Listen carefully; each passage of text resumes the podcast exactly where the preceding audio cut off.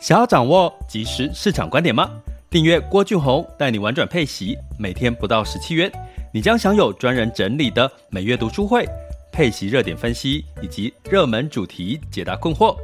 不论你想通过基金、ETF、美股或台股打造你的现金流收入，我们都能为您提供支持。点选资讯栏的订阅链接，了解更多。让我陪你一起投资理财。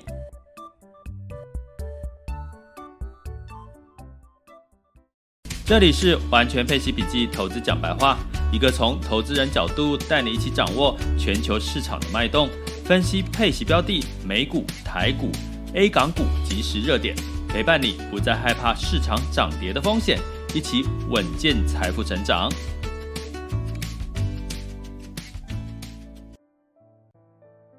Hello，各位亲爱的，你们今天好吗？今天是二零二一年的七月十四日的吼，十四日吼，周三喽。那在这个市场上面呢，其实涨涨涨跌跌了哈，有涨有跌，然后涨几天跌一天两天，其实也是合理跟正常的哈。所以呢，今天的这个全国全球的盘势应该是比较是走低的一个情况，大家就莫急莫慌哈，涨多了总是要稍微修正一下的哈。那也送给大家四个字，叫做先蹲后跳哈。其实市场上是这样，有时候先蹲了，你去你去想一下，你在跳远的时候、跳高的时候，你是不是要先蹲了一下，然后才会跳得更高更远哈？那这句话呢，是我常常也是用来提醒一下各位，其实市场修正呢，呃，先蹲一下再跳，说不定有机会跳得更高更远哦，很有趣。最近的市场的这个行情哈，那诶，目前现场已经有来到两千两百人了哈，其实不错，很开心能够在这个中午的时间跟大家相聚三十分钟。我们今天照惯例呢，分三个阶段。那这三个阶段呢，分别是这个第一个阶段的主题，就是你一定得知道多重资产配息强趋势。现在啊，连医药跟健康都纳入了配息的行列。哈，那这件事情是我一直之前一直在想，为什么这个医疗题材哈不把它没有这个专门做配息这个标的的这个医疗题材？诶居然就出现哈，所以大家要知道，秘密的力量是很强的哈。当你想要一件事情的时候，全宇宙都会帮助你哈。所以记得哈，正能量很重要哦哈，一直去想你想要有钱，想要越来越财富越来越靠近你哈。你就要越想这些正面的能量越好哈。那第二阶段我们会讲一下这个七月十四号今天的全球市场的盘势轻松聊。呃，因为明天是台积会的呃台积电的法说会了哈，所以基本上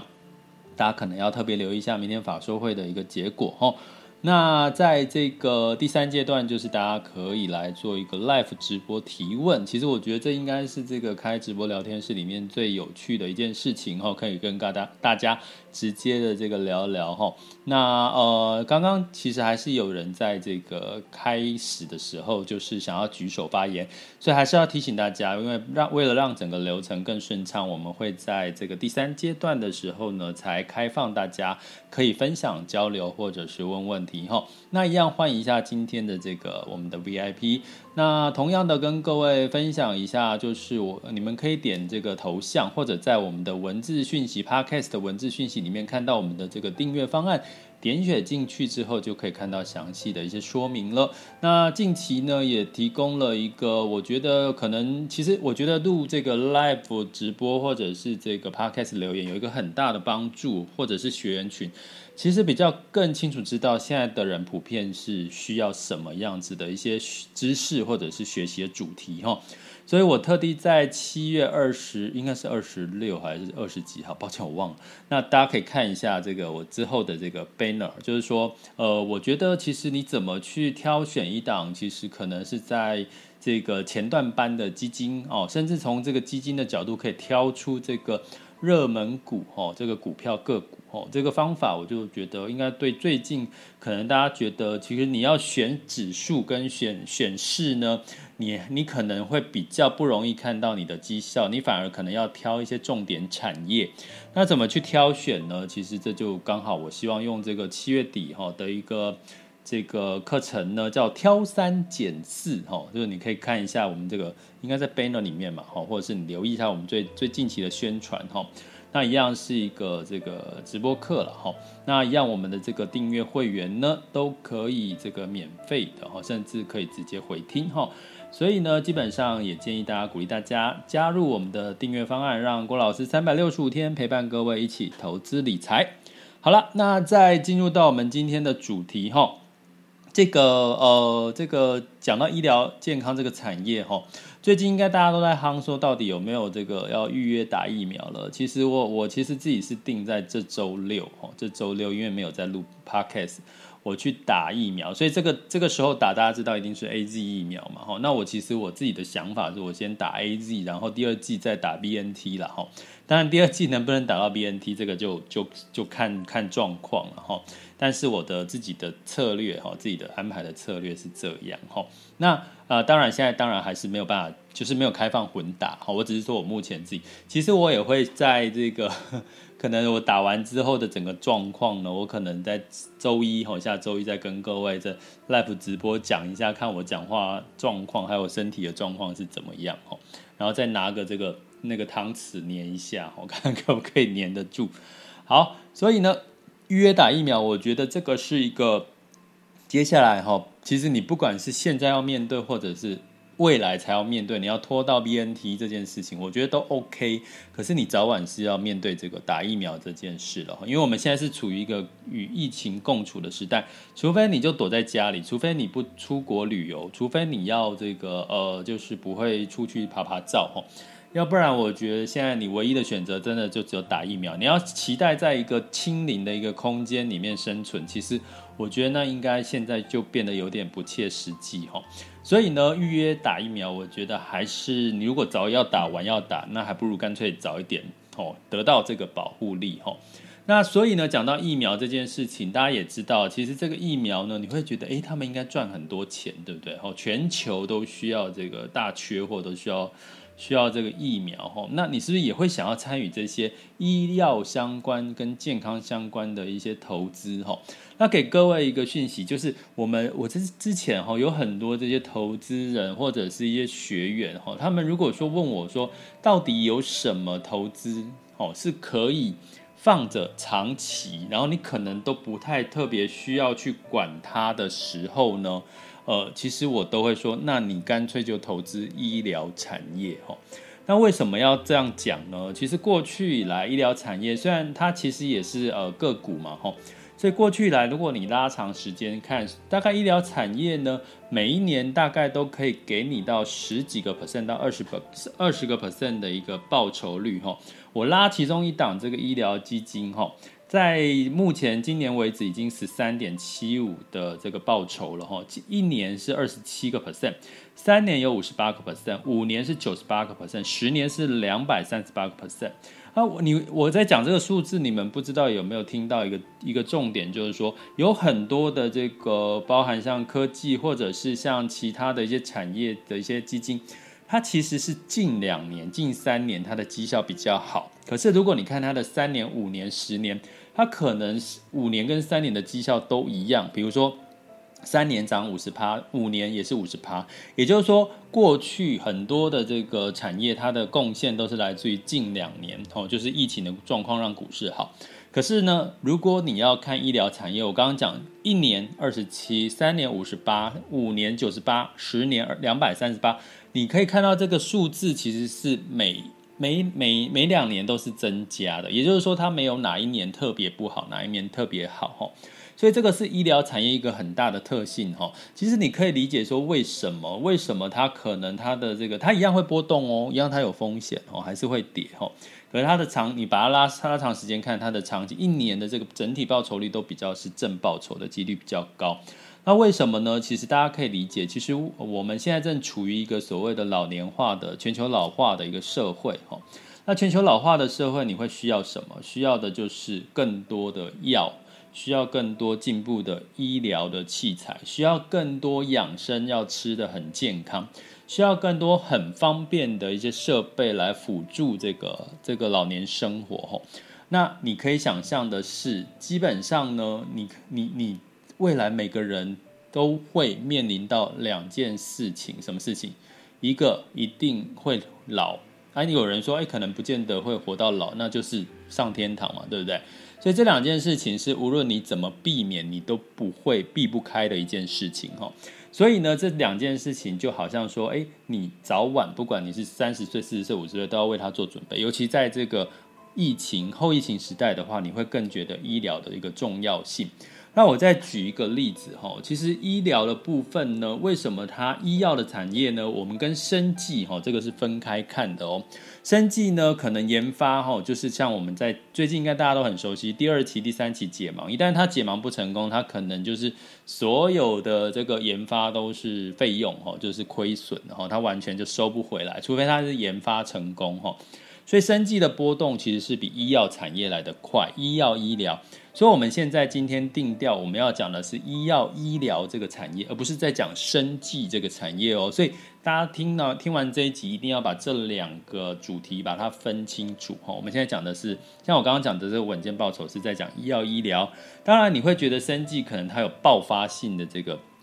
获利的空间，哈，当然也可以了，哈。可是它相对来讲，它的跌幅啦，哦，这个波动程度其实也相对比较大。那在医药的部分呢，我举个例，哈，比如说假设了，哈，现在到到老的时候，尤其像女生，女生呢，其实最容易在这个呃子宫，其实我觉得女生最风险比较大，或常常的医疗行为都好发在她的子宫身上，哈。那子宫呢，常常会有一些肌瘤或什么的时候，通常就会医生过去是用所谓的刮酸术，吼，就是给你刮，把那个肌瘤把它刮下来，吼，那这叫传统的手术。可是现在的这个所谓的子宫肌瘤，医生就跟你说，哎，我跟你说，哎，因为通常这个女生的子宫肌瘤呢，通常不会只有一次，通常。一次之后会有第二次、第三次的高几率蛮高的，所以如果你一直刮、一直刮这个子宫的话，也容易造成子宫的一个受伤嘛，哈，所以医生就会建议你说，诶，我们现在有比较新型的医疗哦，叫什么？它叫海扶刀，哦，那这个海扶刀呢，基本上呢就可以呢让你做这个这个无痛，就是甚至不用开刀剖剖开那个那个肚子一个洞啊或什么的，哈，那所以呢，但是这个费用你要自费多少钱？你要自费这个三十万哦，哇，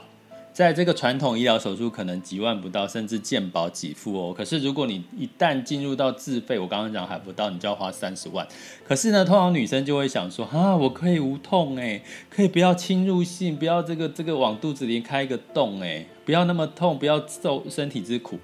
我跟你讲，可能有十个里面应该有一半以上的女生会。愿意动这个刀，只要他有保险，哦，只要他有保险都会愿意，哈。所以我发现最近女生愿意开这个刀的比例也增加了。那你看三十万跟这个差别，这个就是医药，哦，这个叫做什么？医疗的一个器材，哈。那甚至我们不要讲女生，我们在讲这个，呃，我们最常可能会发生的，哈，甚至发生在我周遭朋友的例子就是。哎，你们真的千万切记啊，在看电脑、跟看这个呃所谓的这个呃手机的时候，你的头千万不要整个低下去，哈，就是有点呈现三十度或四十四十五度，甚至更低的这个角度在看手机或电脑，哈。那像我自己现在在跟各位直播的时候，我的电脑其实是底下有一个呃，把它架高，差不多架高差不多三十几度的一个一个电脑，让它的荧幕。比较接近我眼睛的视角，所以我不用头抬那么低哈。所以你知道吗？这样当你这样长期这个脖子这样往下的时候，你的颈椎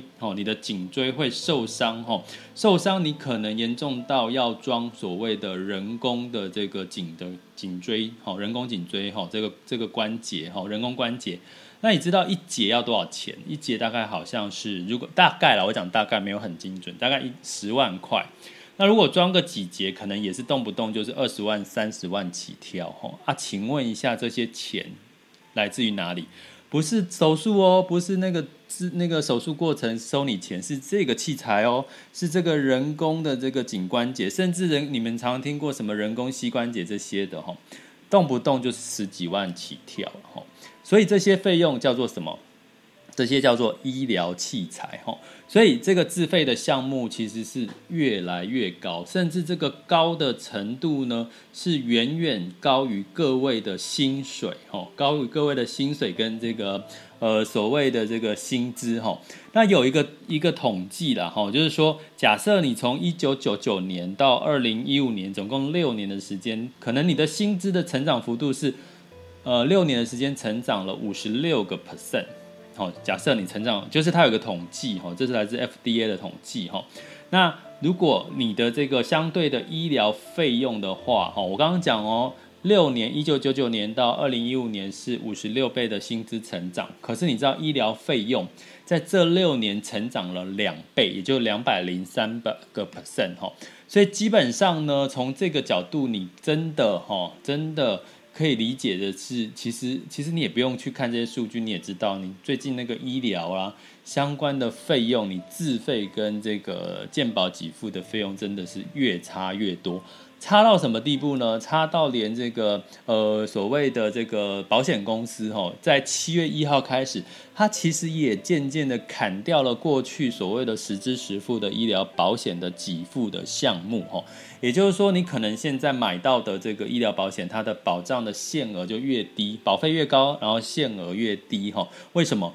因为保险公司的自费项目理赔比例非常的高。所以高到呢，它已经可能某种程度，既然如果说哦，其实之前有一家保险公司呢，试图的要涨价，哈，涨价这个医疗实支实付的医疗保险费用，涨价幅度蛮高的。可是后来被这个呃保护一去申诉，然后说，哎，为什么他可以这个自己自主动说呃涨这么多的价钱，然后去这个相关的主管单位申诉，后来就被变成说好啊。那就不能不能那个涨价嘛？他他的办法就是什么？那他我就停卖嘛，我就不卖这张保单了哈。所以基本上呢，你会看到七月一号开始有很多，如果你听到很多保险业务员可能会跟你说，哎呦，有很多的那个我们实支实付保单要停卖喽，之后会这个额度会变少哦，甚至减少一些给付项目哦。其实这个现象都是在呼应这个未来的这个自费的这个医疗费用、医疗器材，其实是。只会需求越来越高，然后你要花费的钱越来越多吼，所以这这个叫医疗产业吼。那另外呢，其实像医疗产业，我们还会讲一个东西，我们讲说养生这件事情，对不对？那养生这件事情呢，我们就会看到，其实我之前有跟各位提过一家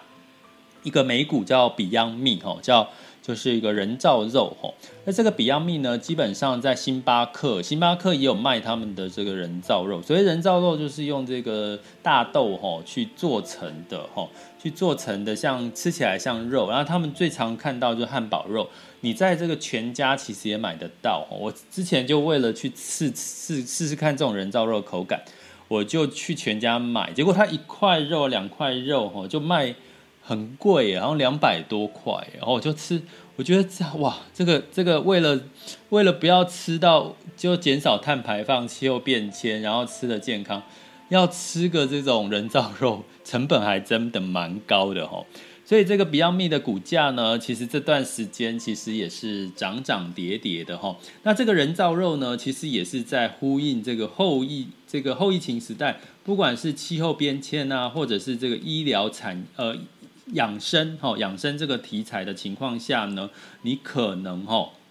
哦，可能要特别去留意的一件事哈。所以像这个 Beyond Me 呢，基本上你如果像你现在搜寻 Beyond Me，就是 B E Y O D 啊，B E Y O N D，然后 Me 就是肉嘛，N E A T，你会看到连 Momo 也有在卖哈，就是一包大概两百九十九块哈。那它的这个股价，我们来看一下现在股价哈。哦，现在是一百三十六块钱哦，现现在是一百三十六块钱。那所以呢，它的股价其实目前相对来讲是呃走低的哦。跟如果跟特斯拉来比，特斯拉是节节往上，可是像比亚迪呢，其实这段时间是上是这个跌多于涨哈。但是呢，你可以看到这样的一个趋势的一个情况下，其实也是跟医药产业有关系的一个投资的领域哈。那还有什么呢？还有什么是这个相关医药产业呢？以这个主题呢，它也可以去投资的，就是我们刚刚讲的。另外就是一些医疗的一些装置哈，比如说远距医疗啦，哦，比如说机器人手臂啦，比如说像这个呃，像他举个例好了，像如果像如果是糖尿病要测血糖。传统测血糖是不是就是要这个针扎嘛？哦，针扎，然后呃测试它这个血糖值哈。那甚至未来呢，你可能是一种穿戴穿戴式的装置哈，去测试用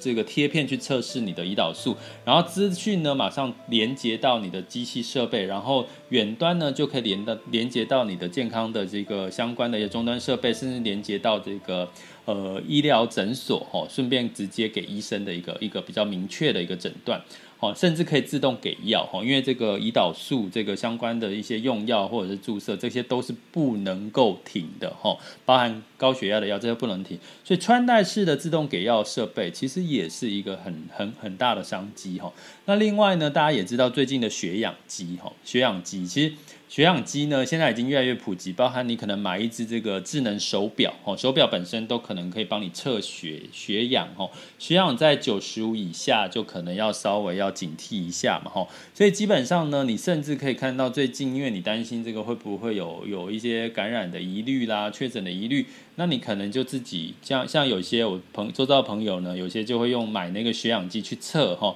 测自己的血血氧值哈，甚至给爸长辈呢买哈，或者是最近的近期像智能手表，其实它的这个销量也也拉高了哈，所以呢，像为什么我。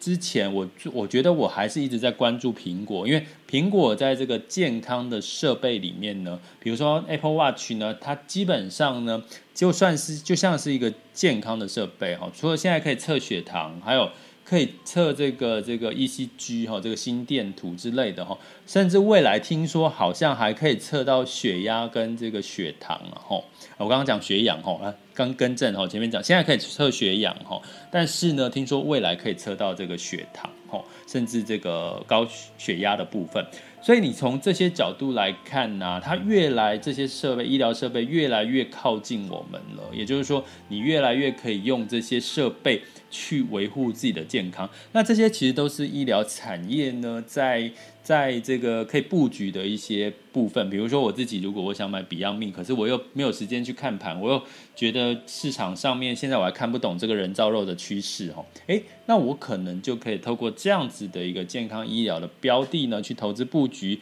而且呢，同时呢，通常这样子的医疗产业跟 ESG 有没有关系？ESG 有是有关系的，甚至呢，可以用股债的比重的配置呢，其实也可以让你的这个所谓的呃，透过配息，然后让你有机会净值，有机会稳健的成长，还有机会用月配息的概念来。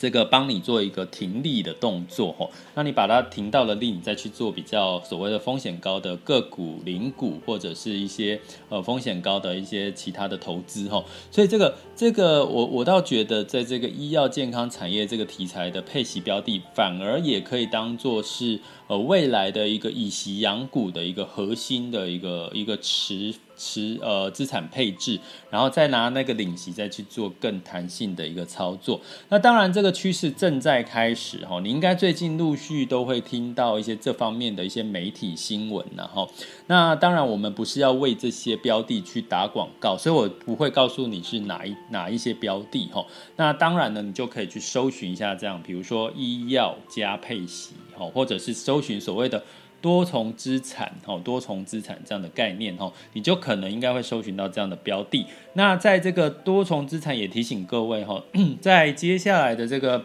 如果你希望领到，呃，同时这个净值表现不错，然后这个配息稳健，其实你真的可以，我觉得接下来的下半年，甚至明年。多重资产的这个配息的标的，应该会是成为另外一个新的趋势，因为很多人会觉得说担心这个配息配到本金，或者是这个买了债券基金，可是他赚了配息，可是净值却没有涨。可是买了股票型，又怕股票型呢，这市场修正的又跌深哈，所以呢，其实目前来讲，这个多元资产的一个配息，它大概的平均的配息率都可以维持在七到差不多哦七到十个 percent 哈，所以以这样子的一个多元资产的配置，反而可以更灵活的哈去操作。那我会建议在这段时间呢，透过这个包含我们讲的。后疫情时代回不去了哦，你要跟疫情共处，所以在老年化的社会，医疗健康的这个产业的布局，其实呢，从过去它稳健的这个呃投资。配息收益哦，我刚刚举例嘛，医疗基金相对来讲，可能一年都会给你差不多十几个 percent 的报酬吼，所以如果你配息配个七个 percent，你可能净值还是会有上涨的空间。所以如果你是属于这种中长期布局的，你不想要这个烦恼太多，这个。这一天这个涨涨跌跌哈，就是一段时间的波动太大，你会觉得担心到吃不下饭，那你就真的可以认真考虑一下医药产业哈、健康产业的这部分的呃所谓的配息多元资产的一些标的哦。好了，那接下来进入到我们二零二一年七月十四日的全球市场盘势轻松聊。那么在这个美股的部分呢，在昨天其实是因为这个核心 CPI 的数据，也就是物价了，哦消费物价指数六月份呢都比预期来的高哈。那比预期来的高，其实市场就会做出反应。如果跟预期是一样的，可能哦就是这样，听听就好哈。那比预期来的高的时候呢，其实市场就会担心说，哎呀，那会不会这个呃联准会呢又可能会再提前加息哈？所以呢，就是这个三大指数就稍微小跌哈。道琼下跌了零点三一 percent，S&P 五百、纳斯达克分别下跌了零点三跟零点三八。那在欧股的部分呢，一样也是一个小跌的格局哈，受到这个呃。CPI 所谓的物价的一个影响，所以这个泛欧六百，德国、法国、英国分别下下呃，抱歉，更正哦，泛欧六百是上涨了零点零三 percent，德国、法国、英国呢是下跌了零点零一，下呃零点零一、零点零一、零点一，三个都零点一，好，OK，所以基基本上欧洲还蛮团结的，连跌幅都类似，好。那不过呢，你可以留意，其实欧股最近期真的比美股稍微来的跌的少，涨得多哦。如果你有留意我每天报的这些趴数的话，你应该可以观察到这个现象哈。那在雅股的部分呢，在昨天其实是这个相对来讲，昨天亚股是小涨的一个格局了哈。啊，台湾加权指数是曾经一度上攻一万八后就修正，哈，上涨了零点一九 percent，哈。那其实涨幅最高应该是恒生指数上涨了一点五八，这是这个呃昨天的一个状况。那我们来看一下这个今天的这个数据，哈。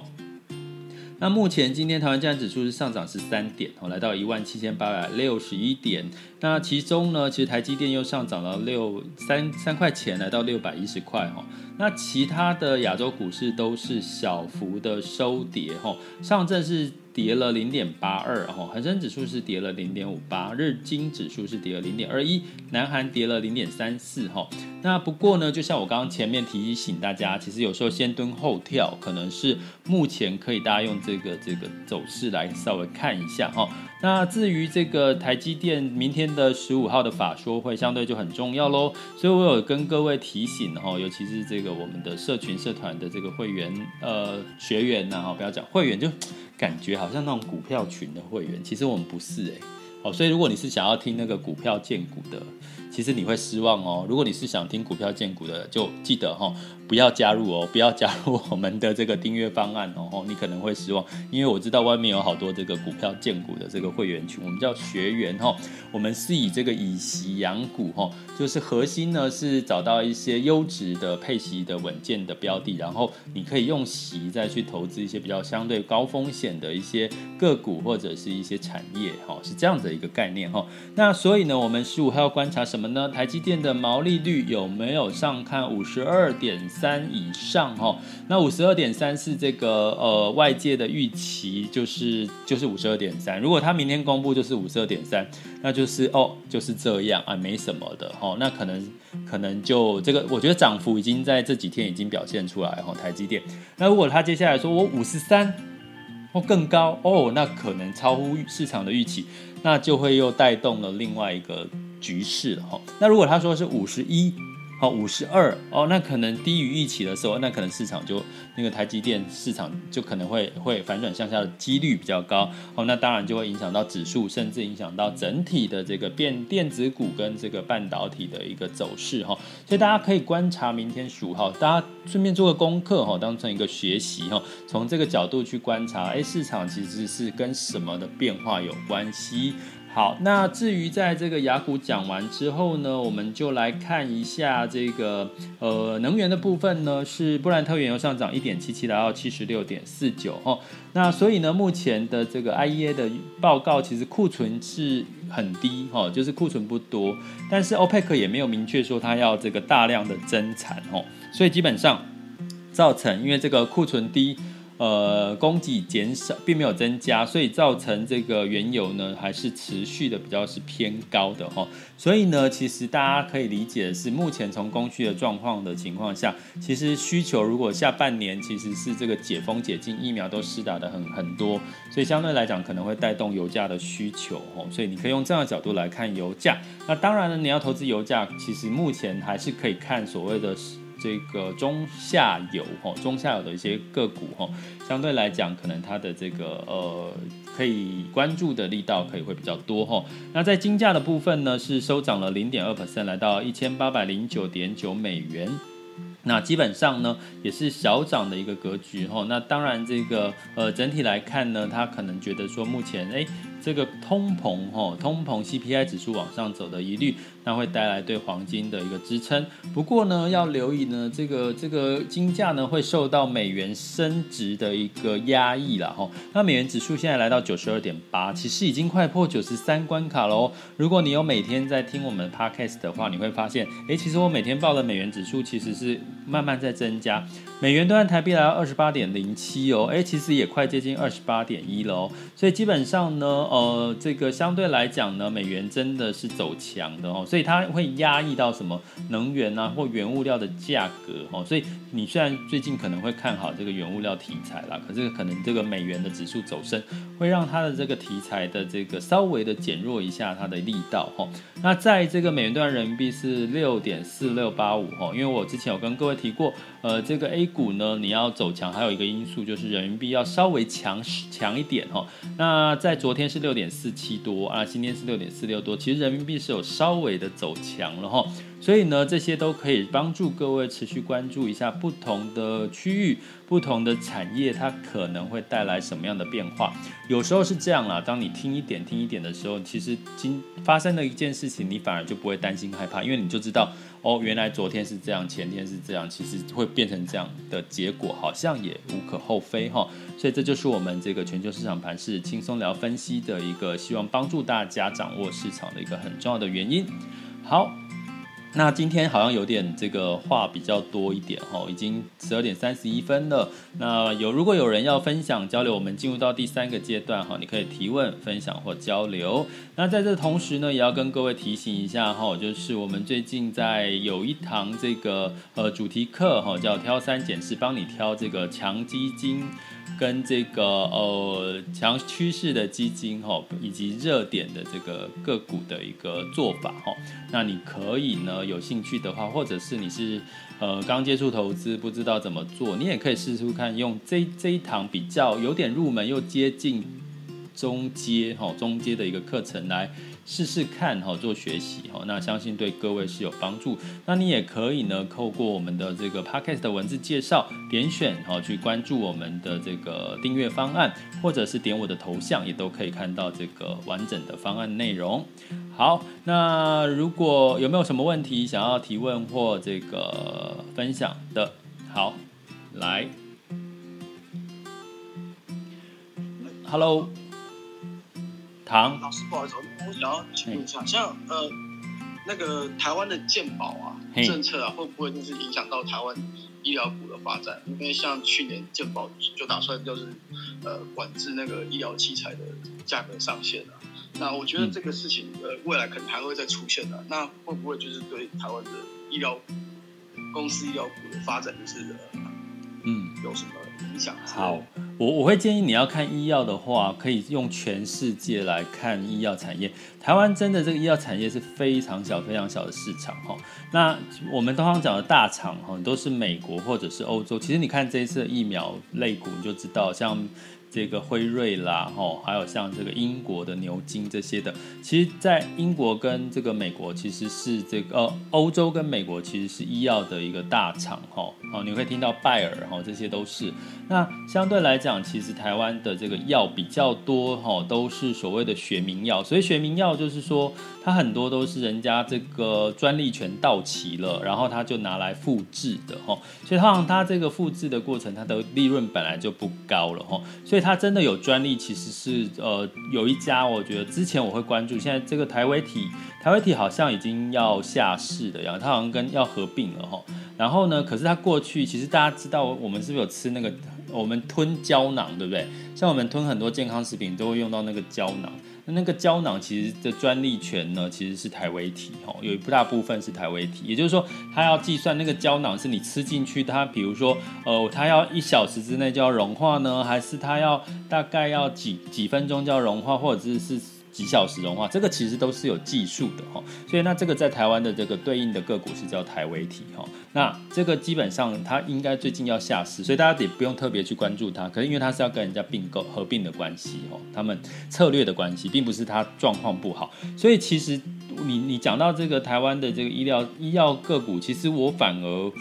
不会特别去关注，然后你讲健保，因为我们现在很多人的用药，我们现在用的药很多也都是国际的用药，所以其实你说我们台湾的健保政策会不会影响到这个国际的医医药厂商的利润或者是市场？我觉得是不太容易啦，因为台湾市场很小。那反观的，你讲到这个问题，我倒觉得你可以去关注的是，如果你要看医药的话，应该要看这个，呃，反过来看哦。从美国，比如说过去的奥巴马、哦希拉蕊，到现在的拜登，他们对医药健保的政策是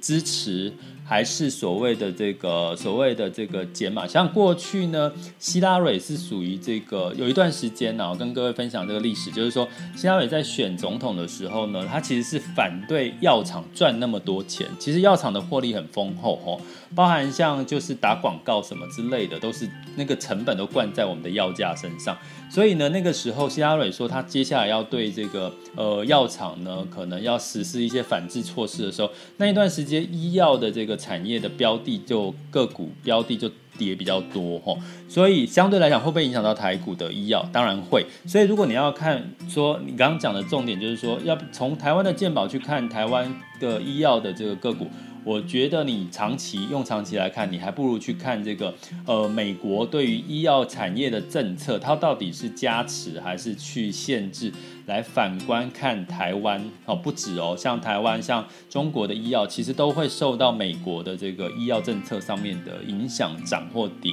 那至于你说最近的像这些呃解盲啊这些新药，其实我刚刚讲它比较偏向于所谓的生技产业。那生技产业的风险就是它一旦解盲成功，哦，到第三期用在人体身上的时候，那可能相对来讲它就是一个大力多。可是它一旦失败的时候，哦。基本上它可能就会是另外一一个一个光景了，所以我我的看法啦，就是可以用这样的角度去看，对。